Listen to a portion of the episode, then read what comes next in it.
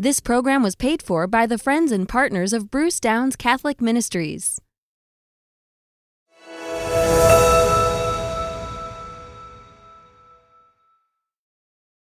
Well, well, since I spoke about impactors some time ago, uh, missionaries of proclamation, some of you and people all over the world have said to me, um, have said to me, what is a missionary of proclamation? What is an impactor? And how do I become one? We've had people all over the place saying, how do I become one? And uh, uh, and, and and the world is telling Christians, the world is telling you and I to be silent. The world is saying to you and me, don't say anything anymore. The world is saying it's your values and who you are is not acceptable anymore.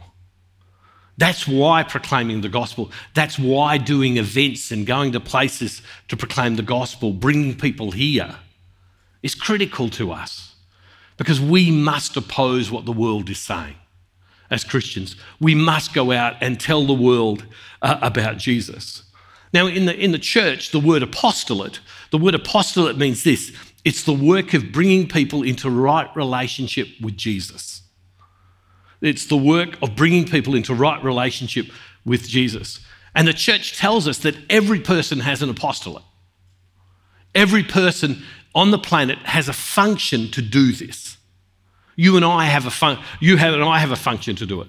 Now, when we were younger, when I was younger, and for many of us lay people, I used to think it was the priests, the brothers, the nuns whose job was to do this, that it was, it was the pastors and the ministry workers. It was their job to bring people into right relationship with Jesus. But if you read the documents of the church, the church doesn't say that at all. The church says that it's your job and my job to bring people into right relationship with Jesus. It says, it says it's your and my job. And, and, and, and, we, and if you have a look at Vatican Two, the documents of Vatican Two, it says this: the characteristic of the lay state, that is lay people, people like me who are married or single people, uh, the characteristic of the lay state being a life led in the midst of the world and of secular affairs, lay people are called by God to make their apostolate through the vigour of their Christian spirit a leaven in the world. Again, the characteristics of the lay state being a life led in the midst of the world and of secular affairs. Lay people are called by God to make their apostolate through the vigour of their Christian spirit a leaven in the, a leaven in the world. The, God is very strategic. God is very strategic. And, and God is strategic because, because, uh, because we have priests, brothers, nuns who have a role. But God has also placed you and I as lay people to have a role. And the role is for everybody to participate in this apostolate of bringing people into right relationship with Jesus. The difference is, is that you and I, the difference is that you and I have a specific role. But for a long time, we've not recognised that role. For a long time, we, we, haven't, we haven't looked at that role as being anything that's significant, because we've always thought, well, it's the role of everybody else. But yet the church teaches us that it's our job to be in the world, our job to be exactly in the place where we are, and that it isn't our words that are the most important part in proclaiming Christ. It's our life. It's our life. Have a look at this. In, in Matthew's Gospel, it says, "You are the light of the world. A city built on a hill cannot be hid. No one, after lighting a lamp, puts it under the bushel basket, but on the lampstand, and it gives light to all the house, all in the house. In the same way, let your light shine before others, so that they may see your good works and give glory to your Father in heaven." What? So they may see your good works. It does not say so they see your words.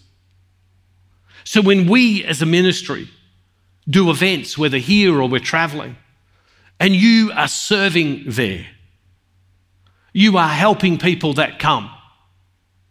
Wherever you are, it is your works, it is your sacrifice that matters. But even more than that, it is where you are in your life, in your homes, with your families, in your places of work. That's where you are called to be holy. Now, I've been talking about this for a while now, and a man, a man wrote to me recently in a, a lawyer in another city. And he said to me, he said, I've never understood that my job as a lawyer is to be the presence of God in the world, and that's how I proclaim the gospel. That I don't have to walk into the church. I don't have to go to the church to be proclaiming the gospel. I don't have to watch others proclaim the gospel. That it is my life that proclaims the gospel. He said, I've, I'm, I'm seventy years old. And he said, no one ever told me that I have this responsibility that the church has given me to proclaim him. Um, now, if we have a look at Acts chapter seventeen, verse twenty-six, it says this. From one ancestor, he made all nations to inhabit the whole earth, and he allotted the times of their existence and the boundaries and the places where they would live, so that they would search for God and perhaps grope for him and find him, though indeed he is not far from each of us. What does this say to us? It says to us that God, when he looked at you, he ordained the time when you would live in history, and he ordained the place where you would be in the world, that God planned for you to be here, wherever that is, and at this time in history, he planned it. Why? Look at verse twenty-seven. Go back to that scripture again. It says, so that they would search for God and perhaps grope for him and find him. In other words, we are placed in a space. We are put in a time so that we would search for God and find him. In other words, that we would grow in holiness. What's holiness? Holiness is to be dedicated to God, living as God calls you to in your personal, specific situation. Holiness is to be dedicated to God, living as God calls you to in your specific, personal, specific situation. Holiness. Now, some people stop and say, well, if I was in that place, I could be holy. Or if I was in that place, I could be holy. Or if I was able to do that, I would be holy. But here's the thing. God has put you where you are. Everything that you require for holiness is already within your life. Think about it. Where you work was ordained by God for you to work. Why? So that you would grow in holiness. Your state in life right now, whatever it is, parent, grandparent, whatever it is, single person, you are everything you require for holiness, you have. It is not over there, it is not over there, it's not over there. It is not in the past, it is not in the future, it is present right now. The church teaches us. Everything we require for holiness, we have. Your work is given to you right now. Your, the, your, the, your place of retirement, where you are volunteering, your family, your circumstances, all are given to you and all are all that you require to be all that you can be in God. Most people are always thinking, well, if only I had, oh, oh, if only I was in a different place. If only I had that or had that knowledge or that information. But everything that you require to be all that God wants you to be, you have right now. You have it within you. You're not missing anything to be holy. God may convict you about ways you're acting. God may convict you about things that you're doing. But everything that you require, you have right now. There is no need to wait for something to come. You have it right now. Uh, the documents of the church are so clear on this. You have it right now. Everything you require to be holy. And what's holiness? Look at it again on the screen. Holiness is to be dedicated to God, living as God calls you to in your personal, specific situation. Exactly where you are is where God is calling you to holiness, and you have everything. You don't have to go anywhere else to encounter the holiness God is calling you to. Um, so, uh, you know, so what's an impactor? An impactor, I've talked about impactors are these missionaries of proclamation. What's an impactor? An impactor is, and this will sound silly, impacts people by their life. An impactor is someone who, where they are living in their life, in their family, in their work, in their part of the world, at this stage of their life, they are influencing people because they recognise the responsibility they have to proclaim God by their life and occasionally to use their words. See, the world can stop us from speaking. It can say, be silent, and it is. But it cannot stop our generosity. It cannot stop our perseverance. It cannot stop our kindness. It cannot stop our consideration of what other people need. It cannot stop us laying down our lives. It cannot stop us being who we are within ourselves. It cannot stop us. It just can't. We see it in the lives of the of the of the saints and the martyrs years ago. And when you talk about martyrs, people go, don't, that's too heavy. Don't talk about martyrs. I want to hear you talk about good things. But but I only use it as an example to say the martyrs were these people who knew that there was something in them that was way beyond what they could say, because many of them couldn't say anything. It was their life. Like, like we as impactors should be saying, starting to say, is there enough evidence in my life that if someone met me, they'd go, oh, there's something different about you. If that someone met us, they would stop me and say, Can, can I can I have what you have? What are you on?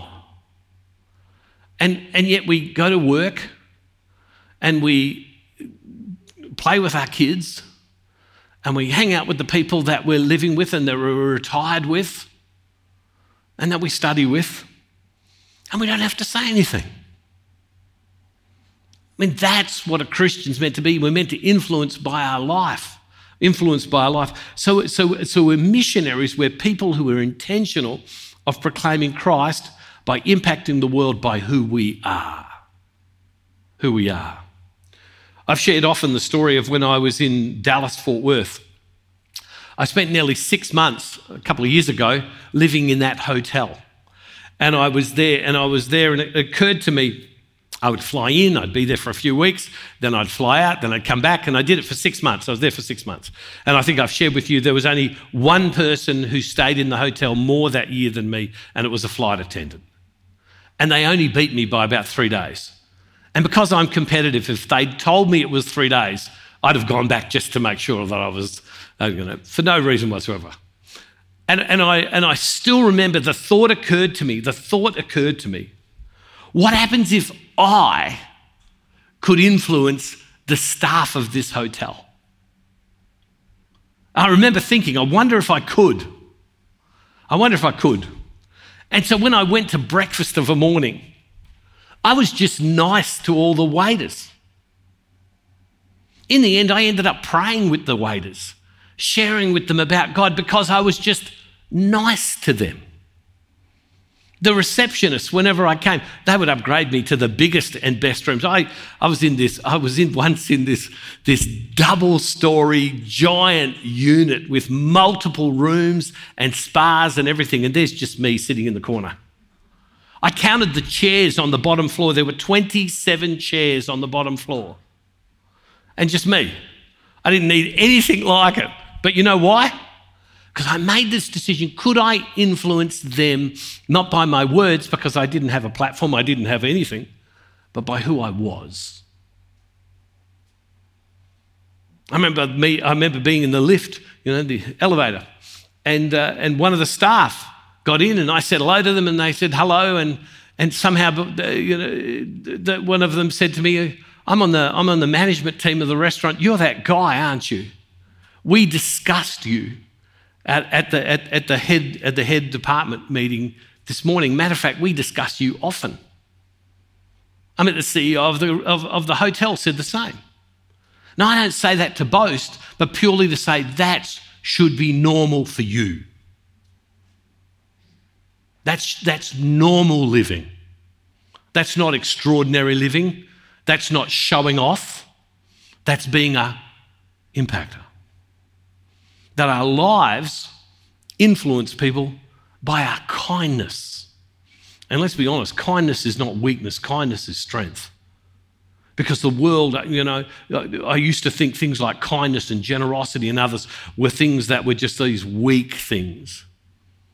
But it takes strength to be kind to people who aren't kind. It takes strength to be generous and give away what you want or you could give your family to some other person who you see that's in need. That's an impactor. That's normal living. That's normal living. If any of you are the parents of kids at school, why don't you determine, I wonder how many people I could influence by saying nothing, but by how I live. Any of you ever go to the shopping centre, make a decision to go to the same checkout person as often as you can. And every time you go, be as kind and as generous with them, with your time and your words as you can be. It's real simple. People criticise you for it. People think you're maybe tad on the weird, weird side at times. But we're called to be these people who have an impact on others, you know. See, for the person who's put Jesus at the centre of their life, it's not just being committed, it's then growing in that deeper relationship where we become transformed, where we can stop and say, hey, I know who God is. Well, who is God? Who is God? What's God like? I mean, these are questions that so many people have asked. What's God like? Um, you know, philosophers have answers for that. Theologians have answers for who God is. Academics have their answers. You listen to kings and queens, they have their answers. All of you would have an answer. Children have an answer. Some say they believe. Some say they're not sure. Others say, nah, there's no God at all. Paul writing to Timothy, what did Paul say of who God was? He said this, God is the blessed and only sovereign, the King of kings and the Lord of lords. It is he alone who has immortality and dwells in unapproachable light, whom no one has seen or can see. To him be honour and eternal dominion. Amen. Have a look at it again. God is the blessed and only sovereign, the King of kings and the Lord of lords. He is, it is he alone who has immortality and dwells in unapproachable light, whom no one has ever seen or can see. To him be honour and eternal dominion. No one has ever seen God. No one has ever seen him. No one knows what God is like. We know what Jesus is like, but we've never seen who Jesus, uh, who God is. Saint Augustine said, it's easy to talk about who God is not or what God is not than what God is because no one has ever seen him. In our attempt to explain God, we use images, we use language, we use concepts, and in a sense, immediately as we do that, we limit God because we can only think to the extent of what we can think. We put God in this box and God is so much more. Whatever we think about, whatever image we have of God, we immediately have limited God. We've immediately made God small. Um, and yet through our lives, images of who God is are scattered through our lives. What we think God is like, they're, they're scattered to us. Uh, whenever, and, and, and it's hard to comprehend, it's hard to understand. When I was growing up, whenever, whenever I felt the church couldn't explain something to me, what the church would say was, it's a mystery. You know how whenever you can't explain something, you go, it's a mystery. It's a mystery. And I used to think, well, that's ripped off because, you know, if you can't explain it to me, don't ask me to believe it. So, but yet it keeps using this word, mystery. So I went and had a look at a couple of definitions of the word mystery. Church, and so have a look at this. It says, in biblical terms, a mystery is a secret truth a, or secret plan that it's hid, that is hidden from the common knowledge of people. Mysteries are known to God and they must be disclosed through revelation in order to be known by his people. Another definition of a mystery is this: a divinely revealed truth whose very possibility cannot be rationally conceived before it is revealed, and after revelation, whose inner essence cannot be fully understood by the finite mind. In other words, it's a mystery. And when you read these two definitions, what does it say? It says it's a secret truth. It says it's a secret plan that's hidden. It cannot be rationally conceived. It cannot be understood by the finite mind. And when it comes to God, what do we say of God? Well, he's a mystery. It's there's something secret. There's a secret truth about that. There's a, you know, but both these de- definitions, however, say that a mystery can be understood.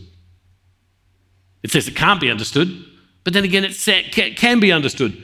And, and yet says that the way mystery is understood is that it must be disclosed in us through revelation in order to be known by us. It has to be disclosed in us, all right? Uh, mystery cannot be known before it's revealed. You can't understand a mystery, and you can't understand the mystery of God before it's revealed. Um, uh, so how, do, how does it work? We can only know God, and I should have put this on the screen. We can only know God because God chooses to reveal himself to us. It's the only way we can know God. We can't know God in any other way. It is God's initiative. It's not our initiative. It's God's initiative. It's God who is the one who chooses to reveal himself to us. It, it, it, it, it is a, it's an unbridgeable chasm that we can't cross. Understanding God, knowing God, it's certainly something that we can't do of our own efforts. So God, and, and the scriptures teach us that God is a mystery that draws near to us. That God is a mystery that seeks to love us, that we become captured in him because of what he does. If you've been listening to me speak of late, I've been sharing a lot about, a lot about uh, uh, the more I've walked with God, the more I've realised how little I know. The more I have followed God in my life, the more I realise I just don't measure up, that I'm so faulted. I seem to know a lot of things, and people always say to me, you know a lot of things, and yet the more I know, the more I seem to feel I don't know. The more I know of God, the more I see the wonder, the beauty, the magnificence of God, and I look at God and, and my mind just keeps expanding like the universe keeps expanding. And then I look down and look at me. The saints talk about themselves as being no more than a worm. You know, when describing this chasm between who God is, the saints often say, I'm no more than a worm. And what they're really saying is, God, God is so, and who am I? How many of you have thought to yourself, I'm going to do the right thing and then do the wrong thing? None of you, just me. You know, we, we so we so fall short of God. We so don't measure up to his love and his beauty and his goodness. We are so much that, compared to God, that worm that the saints talk about, that seems so negative, but yet it's not. It's just trying to make that comparison between God and us. And yet it's God that God that bridges the chasm. It's that God reveals his love in our heart. It's that this mystery, this expanding mystery of God that we don't understand or can't fully comprehend because we have not seen God becomes real in us because God reveals it to us. And how, how did he do that? He made a door, he made a bridge, and we know that bridge is Jesus. Jesus said, to have seen me is to have seen the Father. It's to have seen the Father. So, so language is often difficult.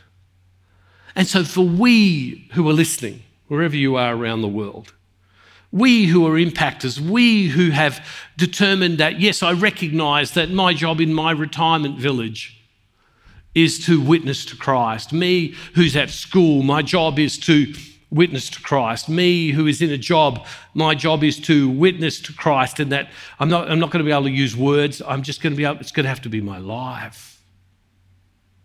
How does our life change? Our life changes because the revelation of God has been revealed in us, and we know, we know, we know.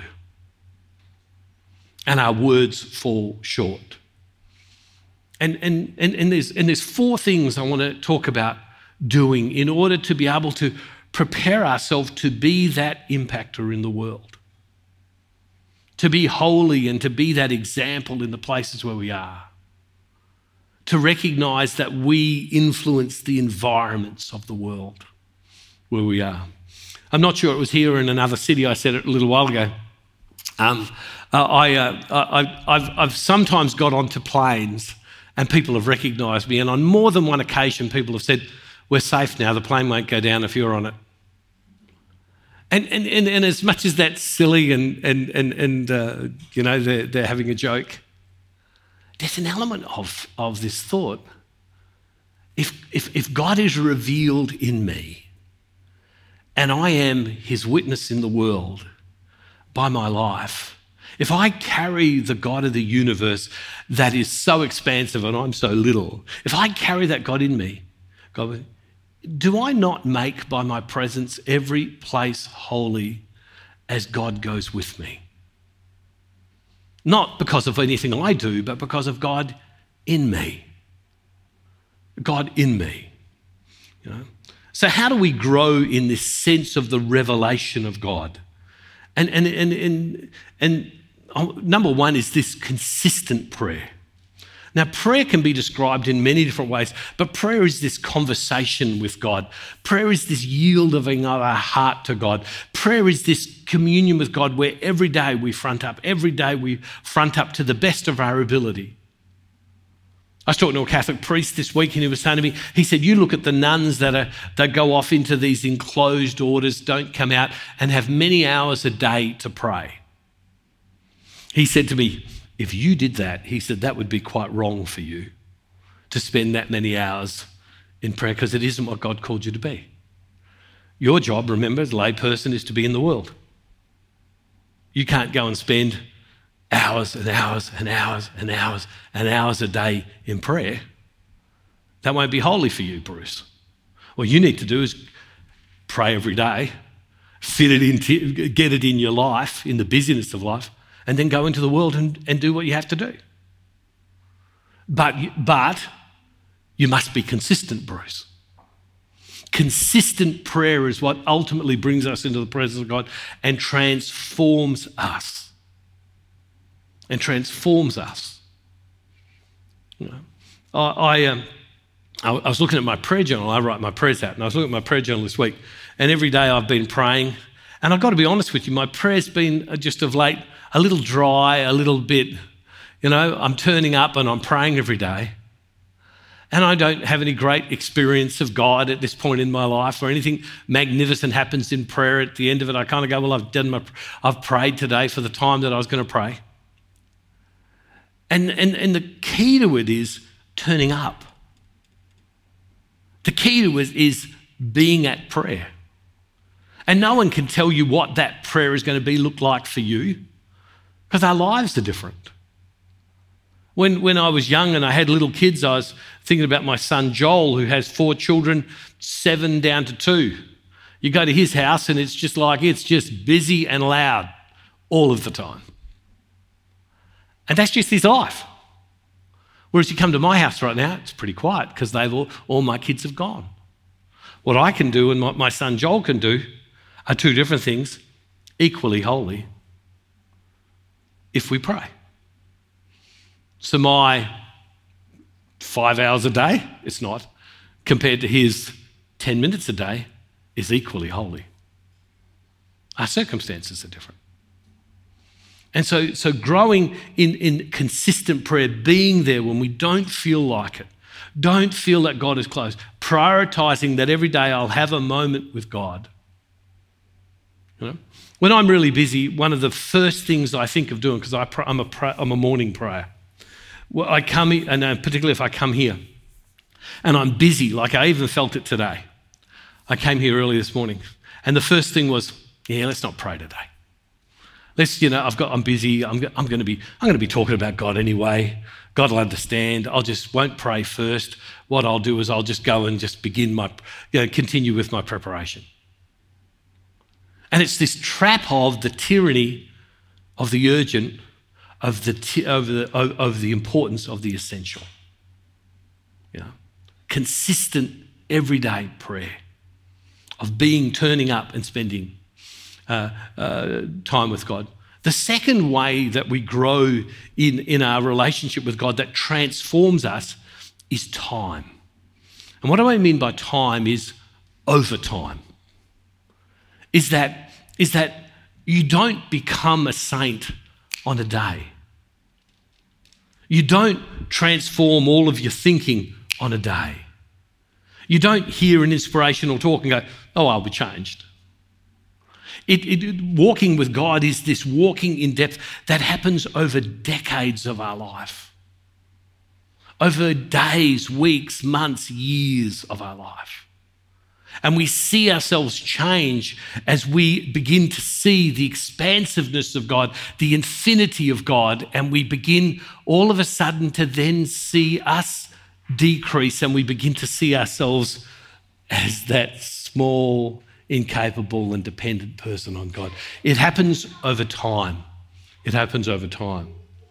The third thing that I've learnt about, the third thing that I've learnt about, about growing in the revelation of God is this, is, is sharing life with others, being with others, being here in places like this, um, uh, being with others. Uh, and, and you can be with others these days online. You can be with others in the room. You can be with others in your home. Others who are seeking the revelation of God in their life. Sharing life and being transparent, it's just critically important. I'm just about to travel and, and I'm about to do a series of events um, in, in, in different cities. And, and and it's been really on my heart just to gather people where I can and to pray with them. And I'm, and and uh, I, I got a letter from someone this week saying, you know, aren't you worried that crowds won't turn up to when you turn up? I never heard the Lord say gather crowds. I heard the Lord say go gather a group of people, pray with them and share Christ with them and have them share Christ with you. And so it's it's just it's never about the number. It's always about being with people where you can share your life, and you can and who are encountering God uh, in their own life.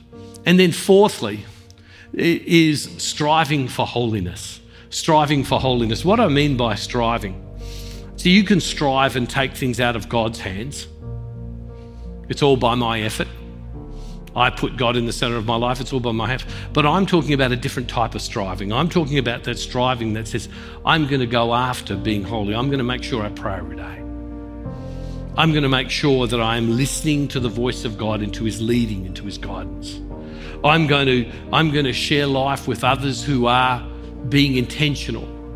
I'm going to do things like, as part of my prayer, read the scriptures. I'm going to, I'm going to listen to others. So it's striving to be holy. And it's turning up and asking God's forgiveness for those moments when we fall down. Um, to be an impactor is someone.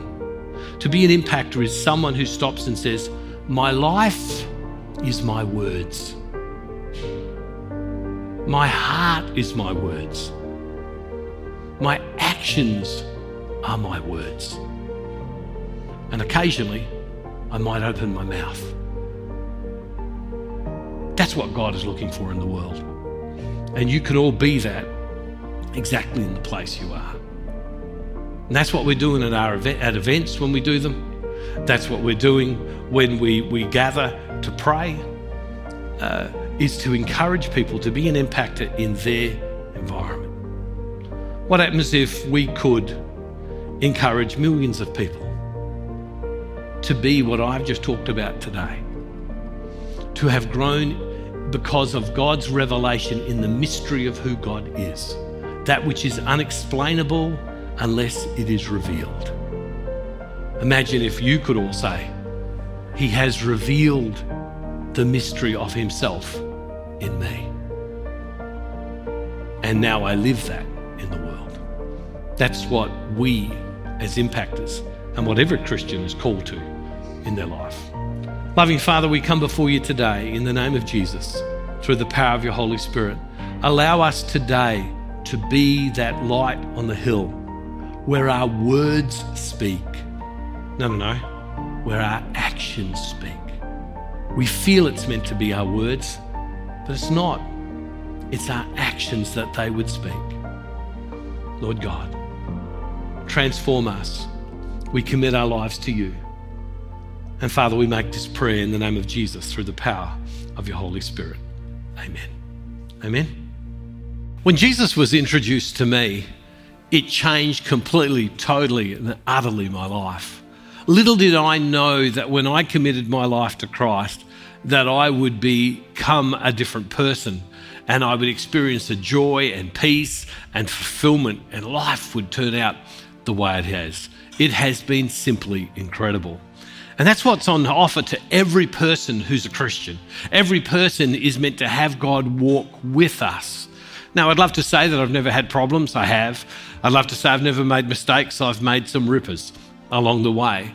And yet within the midst of it, God has been with me, transforming me, changing me all along the way. Our responsibility as Christians is to share that message with everybody. And I want to ask you today, would you help me? And together, can you and I share Christ with people all over the world? And I want to ask you for your financial support to make the ministry uh, work more effectively, to reach out to people that we would never reach unless we partnered together. I'm so grateful to all those people who stand with me, to our Faith Builder partners, the people who give on an every month basis, who believe that Jesus should be shared with people. To all of our Faith Builders, people who give from time to time, you make it possible. And to all of you, I'm tremendously grateful.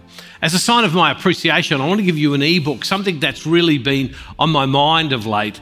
It's called Fighting for Your Promised Land. I'm not giving this to you as a way of you paying for it, but rather just as a gift to say thank you for being with me. Fighting for your promised land is all about us if we're going to go into what God has for us. So often we've got to work hard for it.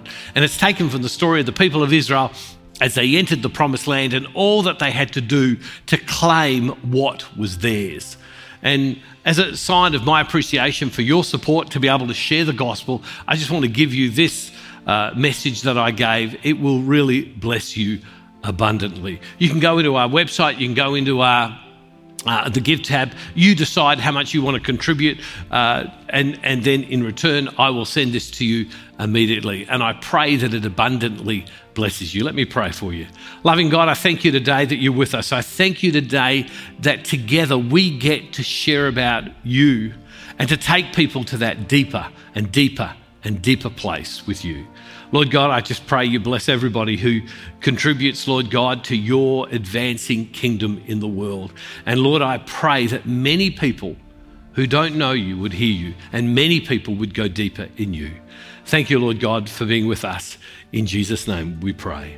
Hey, thank you for being with us. I look forward to seeing you next time. And don't forget, wherever you are, God is never far from you.